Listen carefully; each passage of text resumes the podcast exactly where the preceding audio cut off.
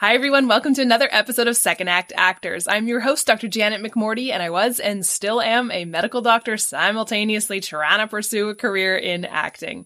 My guest this week is Tony Cauch. Tony was a banker turned actor. He's also a musician, specifically reggae musician.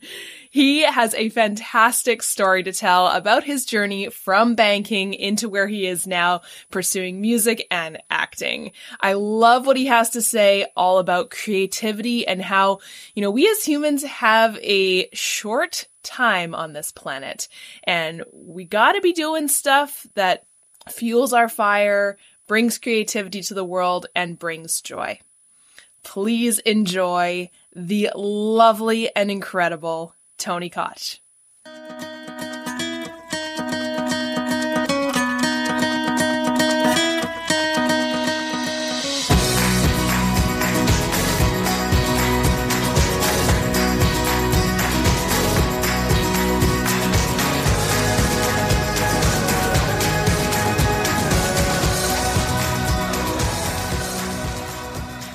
And I like the blue screen behind you. Thank you. Thank you. I was really kind of thinking, oh, I'm going to do a really good job here and be all ready for this and show off my tech chops, which I have been exposed rather quickly in this uh, in this little discussion. Yeah. But also, I think over the last couple years, right? Like the tech stuff we've had to learn. Oh, absolutely. It's absolutely. nuts. It's absolutely, insane. Yeah. Mm-hmm. So tell me your story. How did well, you get into this acting business? Uh, wow. I mean, when I was a, a kid in school, I uh, did uh, study theater arts in uh, in high school, as, as uh, memory serves. It was a long time ago. Um, but um, you know, I I've been uh, emceeing events and doing uh, all, all, kinds of different things over the years, community based things, uh, things for uh, uh, boards that you know I, I, was a member on and and so forth. And uh, anyway, I, I, let's I'll start from the top. I studied music in, uh, at uh, U of T in the early early '80s, late '70s, and uh, and uh, I put myself through school by working part time in banking. And uh, basically, I had started on the road in the mid 80s and uh, realized that that I wasn't going to be able to support uh, a family on uh, on what I was making as a road warrior. And uh, so I ended up going back into banking. I, I guess the decision was aided as well by uh, my girlfriend at the time de- developing a, a curious abdominal swelling. And a curious abdominal swelling is now an adult. And um, yeah. So uh, I ended up going into banking and uh, supporting my family and being a good boy and working uh, in music part time on the weekends and at night and uh, doing the odd bit of um, you know a little bit of comedy here and there and and uh, a little bit of hosting of events and so forth. Um, a client of mine, a casting director, said to me one day, You know, I really have to get you into this acting thing. Fast forward, I retired at, at uh, 50 from banking. I gave her a call one day and said, You know, I'm going to take you up on this acting business. And she said, Good, you have an audition tomorrow morning. And uh, I went there, and you know, with uh, with very little backup, I had uh, I got the gig. So I um, I played in I guess it was in 2013 in a, in a, a series called Untouchable: Power Corrupts. And uh, anyway, it was uh, my first exposure to to uh, you know television, I guess. So anyway, I've been uh, working at it ever since, and uh, it's been a lot of fun. That's awesome were you were you a bit of a creative i know you went obviously in music at u of t were you creative growing up? Was there kind of like an, an acting performative kind of bug when you were a kid? Well i haven't really grown up yet but i can tell you that uh, yes I, I definitely had that bug. It was the oh look at me look at me i'm different i'm interesting and blah blah blah. But uh, yeah, it, it, was a whole lot of fun, and uh, you know, it's helped me get over my shyness over the years. what made you go into banking? Uh, money. Fair enough. uh, an absolute need for money to support my family. Yeah. Uh, yeah, I, I don't know how else to put it. Yeah. I think it's a very logical approach. Absolutely. Well, eh, you're the doctor. yeah, right? That I feel you, right? Absolutely. Yeah. Yeah. And it's funny. I was chatting with somebody earlier about the, you know, Gen X, millennial kind of were that last breed of people who, you know, kind of saw our parents going through very logical jobs that they kind of hated and kind of thought, oh, I guess we have to do that too. You know, work the nine to five, make all the money as fast as you can. Then maybe you can think about the things that actually you love to do. right, right. There, there's a bit of a there's a bit of a divide uh, between uh, a generation and mine. I, I, you know, again, I, I did it. I did it willingly. Uh, I can tell you that you know, as we were approaching the 30 year mark in banking, I was starting to retire of it. And uh, when I was able to retire early from that, I, I was just more than delighted to do it. was there anything that you've noticed you've brought from your banking career into now your acting career? Yeah, I, I suppose yes. Um, the the nature of my job was that it was such that I was, you know, often addressing large groups of people, and uh, so I became comfortable in that and developed a, that my own delivery style. And uh, I think it's, you know, it's it's it's helped me in terms of uh, you know uh, just being comfortable especially in live situations where mm. you're on stage and you're doing things um, and and maybe technical things start going wrong or something like that. You, you kind of well buckle up kids we're driving off the cliff. And um, you know you, you just learn how to handle these things a little more um, i don't know if i'll say graciously or gracefully i mean uh, confidently i suppose. Mm. when you made the switch like i know was there a actual so was there actual switch i should say that said i'm done with banking. I want to do acting. Or was it i'm now retired from banking. Now i have now i want to do this acting thing. Or was there kind of a personality change or anything like that? I think it was i think it was gradual um, it, it took place over about eight months. Yeah. and um, I, I realized that, you know, I mean, I, I thought I'd consult for a while, and I did. I consulted and uh, didn't enjoy that either, strangely enough. I felt happiest when I was playing music or when I was, uh, you know, doing you know some live theater type things, and and, uh, and I thought, well, and I talked with my wife about this, and she, well, why don't we just do that? And uh, I mean, just remarkably elegant in its simplicity. Let's just do that instead. Okay. So it worked out well. And, um, you know, I, I, I enjoy it quite a bit. I mean, I certainly don't make the same kind of money that I used to make. But uh, am I, you know, happier? Absolutely. Absolutely. Mm-hmm. It's interesting, I think, you know, when I talk to a lot of people who've had careers before they've moved into acting, a lot of people, and I'm of the same brain as this with a very kind of my logical sciency brain saying if i get to a certain level in this career and usually it's monetary right then i will be comfortable enough to say put you aside i can now do the passion projects and the stuff that i love.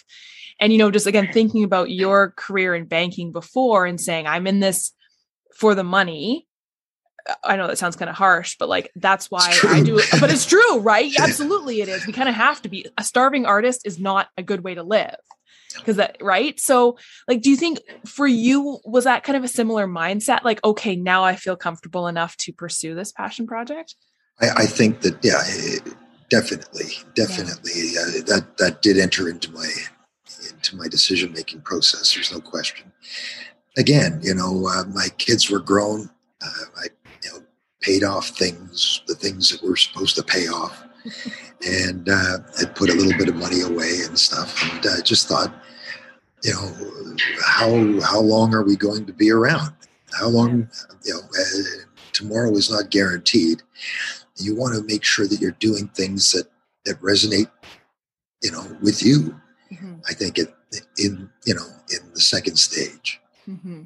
And, uh, I'm grateful very much so that um, I have the ability or the, the, freedom and the opportunity to do that. Mm-hmm. Has there been anything that surprised you coming kind of back into a creative into a creative industry, into the entertainment industry? I don't know if I would say surprise more than a, a bit of a culture shock. Um, I uh, was the uh, chairman of uh, the chair of uh, uh, an economic development corporation for the area. I, I served on the board of uh, St. Joseph's Health Center for nine years, and I was always kind of the boss. And I'm not the boss anymore. And oftentimes I have somebody who's quite a few summers younger than I, you know, saying, Tony, this is what I need from you. Mm. Can you give that to me, please? And I'm thinking, yeah, I, I, can do that. I can do that. As a matter of fact, I'm I like not being in charge of everything now. I'm not in charge of anything. All I all I want to do is deliver a good performance, um, something that resonates, something that's credible, and uh, something that uh, that augments the story. Mm. And um, and I like being able to sharpen my focus on that. It's quite a luxury, actually. Hmm. Did you did you train in acting at all when you were in doing your music degree, or or has that now just kind of started? Um, I, I guess I had done some training. Mm-hmm. Uh, I didn't realize I wasn't really all that serious about it, and uh, I became serious about it 40 years later. Well, no, 35 years later, let's just say. Um, it, yeah, I, I mean, I, I, uh, I still do a lot of workshops now. I, I, I yeah, just finished a, a, great program with Mark Byron Dallas on uh, accents, uh, Actors Accent Academy. I, am plugging you, Mark. Um, and uh, it really, uh, really was quite enjoyable. And what it does is this, essentially it gives you the tools to go out and research the accent and, you know give you an idea what to be looking for, and uh, then how to employ it into. Um, into a role. It's interesting because when you're working with accents, oftentimes you're so focused on the on the accent itself that your acting isn't so good. Hmm. and uh, and uh, I learned that the hard way. Now uh, our agent, uh, uh, Terry Ritter, she had received a self tape from me, and I was supposed to be playing a Kiwi air traffic controller. She said, The accent's terrible, but the acting is awful. Ah! kind of, oh, okay. All right. Well, thank you for that. I appreciate the candor. We're going to regret you for this one. All right. okay. So there you go. Well, I find honestly the if there well yeah if there's too much involved in a character especially at a self tape level it is yes. so overwhelming and i was uh, that made me think of i had and by the time this airs this movie's probably already will have been made so it doesn't matter this character that was so usually i get like mom roles fine, easy peasy. That's my bread and butter. Mom 40, mom 40. But I got one. It was witch who's also blind who speaks French. So I had to do like French and English and like like Quebecois French. So I had to have a French speak my Quebecois French, do my Quebecois accent when I'm speaking in, in English, be a witch, and then be blind. And, I, and it was such a physical, like motion capture role. I was like, I, I okay. it's like you were saying, it's overwhelming. It's part of the fun yeah. to build this, but yeah, it's a lot. I, uh, I, I enjoy that, and it just uh, reminded me. Now I, I did the um, that PetSmart uh, commercial not too long ago. I guess mm-hmm. it was just last year, and I was the fellow singing to the parrot, and um, the parrot, of course, had its own agenda uh, during the shoot, and uh, of course, I'm holding the parrot on my right hand, and I've got to keep it up at a certain level in order for it to be happy and not want to climb up my up on my shoulder and maybe sit on my head. Uh, so anyway, yeah, that, that's fine. We're I, am singing the line, and all it is is "For you mean everything to me." That's all it is. One line. Now, first started out, the parrot refused to look at me. All right. So the parrot's got its back turned, and I'm, I take after take after take after take. Then the parrot decided that it would start to dance. Now, the handler of the parrot did not trim the claws of the of said parrot, and so the parrot, of course, started to draw blood on my hand, and uh, so that was a little, you know, extra delay there. And then uh, the parrot decided to sing "Happy Birthday" and jingle bells every time I sang my line. So uh, finally, you know, after I don't know how many takes, the parrot looked at me lovingly, longingly into my eyes, and we got it in the can. Finally, at long last. Whereupon the parrot bit my thumb and crapped all over me.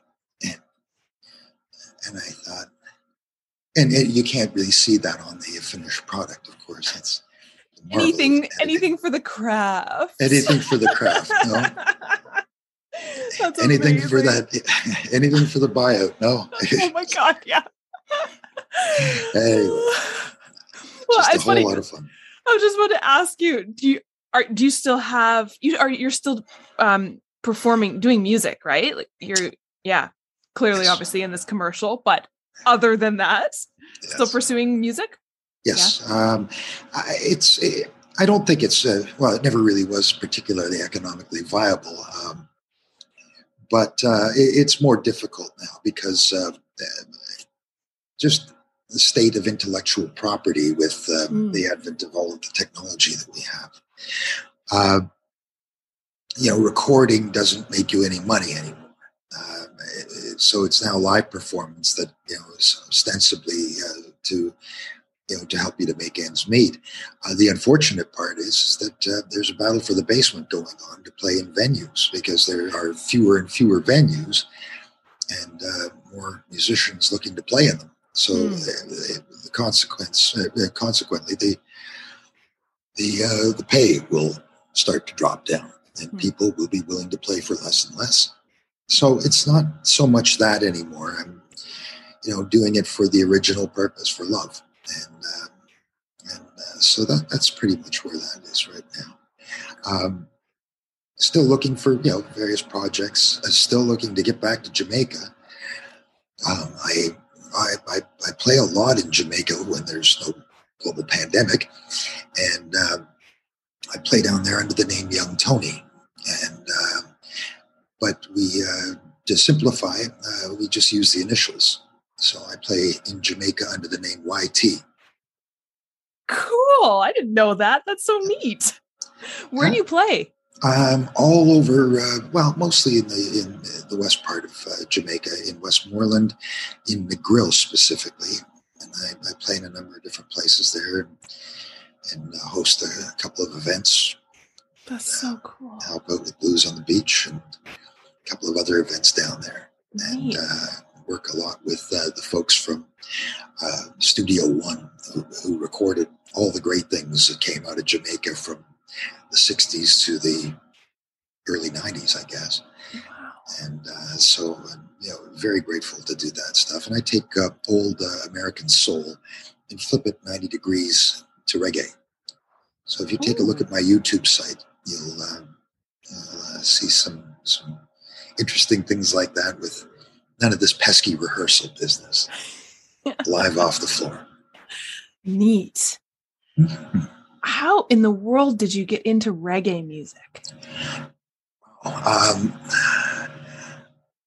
yeah, years ago in, in the 80s, um, I met a group of men who came from Jamaica in, uh, in the first or second wave of, uh, of migration to Canada.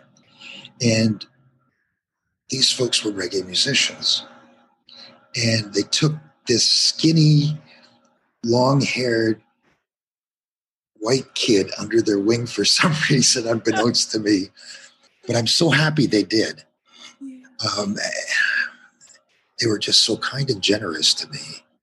And with their time and their skill and their energy. And uh, that, I guess that's how the uh, love affair with um, with reggae and Jamaica mm. began for me. Yeah. It, it, really is. Um, it, it, really is a magical place for me. Yeah, neat. And the people are magical too. Yeah. Do you have any advice for anyone interested in kind of resparking that creative fire with now like great wiseness and maturity? Ah, me? oh, that's right. I, I, can see the gray here in the beard. Right. Oh, oh, oh so that, okay. I, have got the wisdom now. Right. Um, I, I believe that, that one must pursue uh, art. I think that art is it's rewarding in the pursuit of itself. Mm. It is um,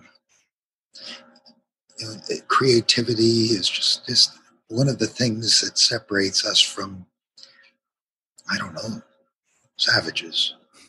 Uh, the ability to create things, the ability to write things, the ability to to tell stories, the ability to sing, the ability to play instruments.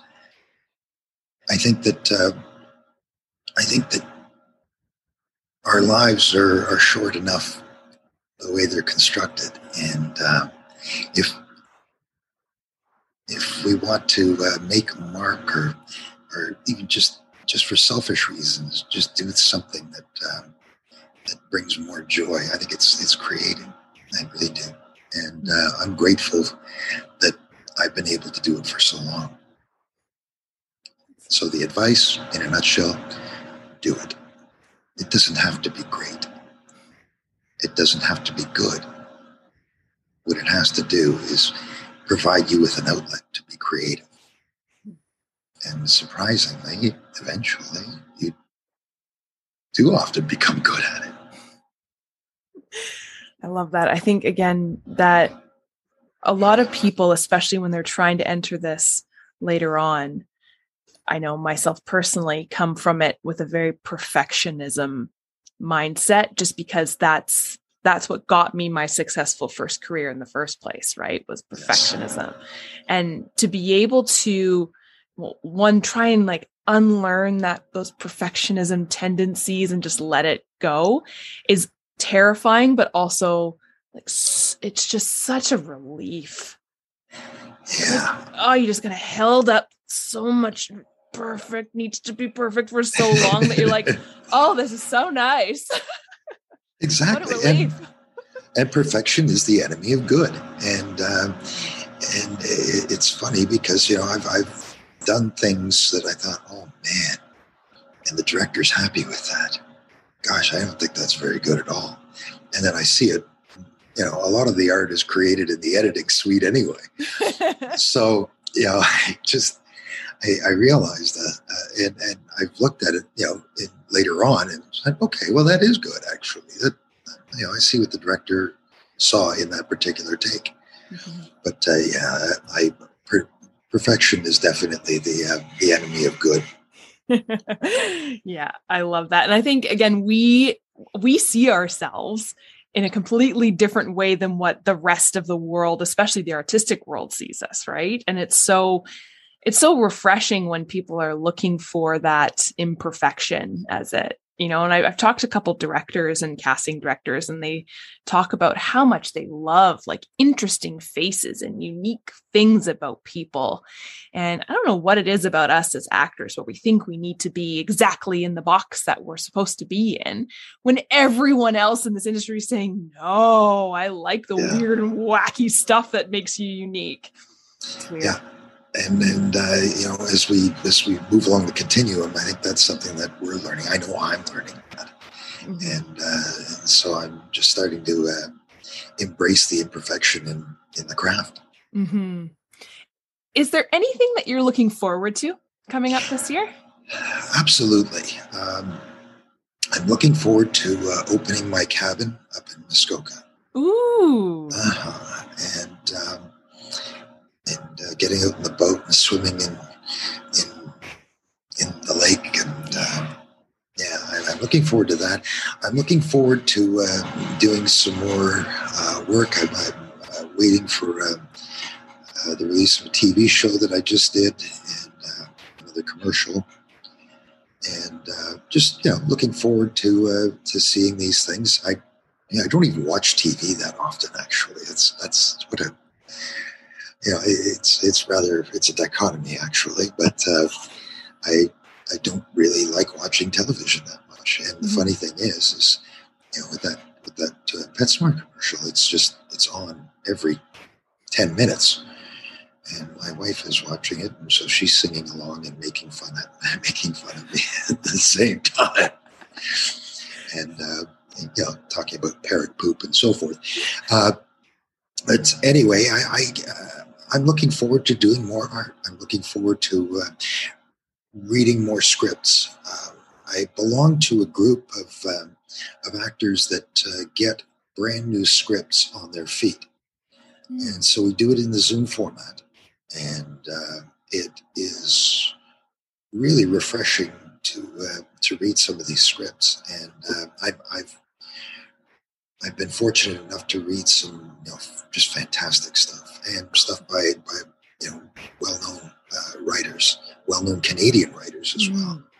So uh, these are the things that, uh, that, that just you know make me happy and grateful to be uh, doing what I do.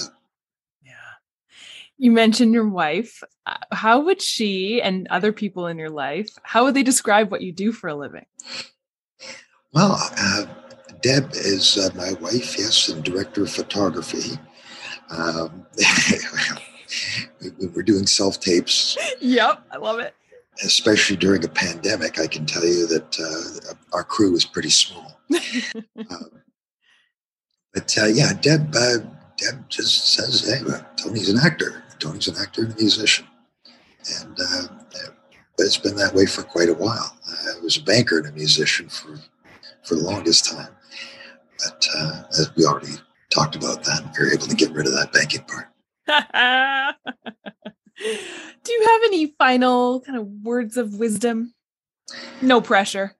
Um, hopefully, they're not my final words, Doctor, but yeah. you, you, may, know, may know something that I don't.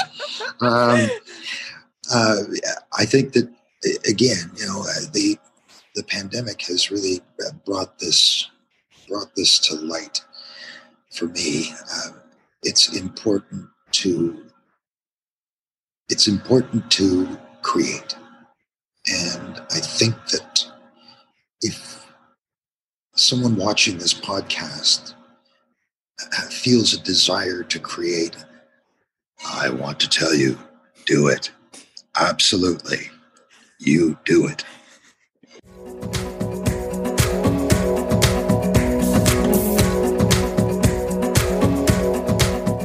Thank you everyone for tuning in and thank you Tony for being my guest this week. Everyone check out the links below for links to Tony's music. Also that hilarious pet store commercial with the parrot.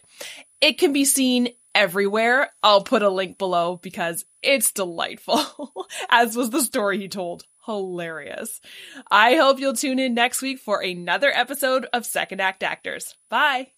Second Act Actors is produced and edited by me, Janet McMorty. Theme music by Guillaume, additional sound editing by David Studio, additional video editing by Jackie Wadoer, show notes written by Sarah Hopkinson. I record using Riverside FM. If you're interested in developing an interview based webcast like mine, I highly recommend this platform. Shoot me an email and I'll direct you to the wonderful folks there. If you or someone you know is interested in being a guest, email me at secondactactors at gmail.com. Don't forget to like, subscribe, and share with your friends. My love language is words of affirmation, so compliments, constructive criticism, and feedback are always welcome and encouraged. Negative Nancy's, Judgy McJudgersons, or Debbie Downers, unless you're Rachel Dratch, regarding me or my guests are not welcome. It takes serious courage to share your story with the world, so if you're tempted to negatively comment about someone else's story, please ask your therapist why you're such a garbage person. Save the drama for the stage. On that happy note, I hope you'll tune in next week for another episode of Second Act Actors. Bye!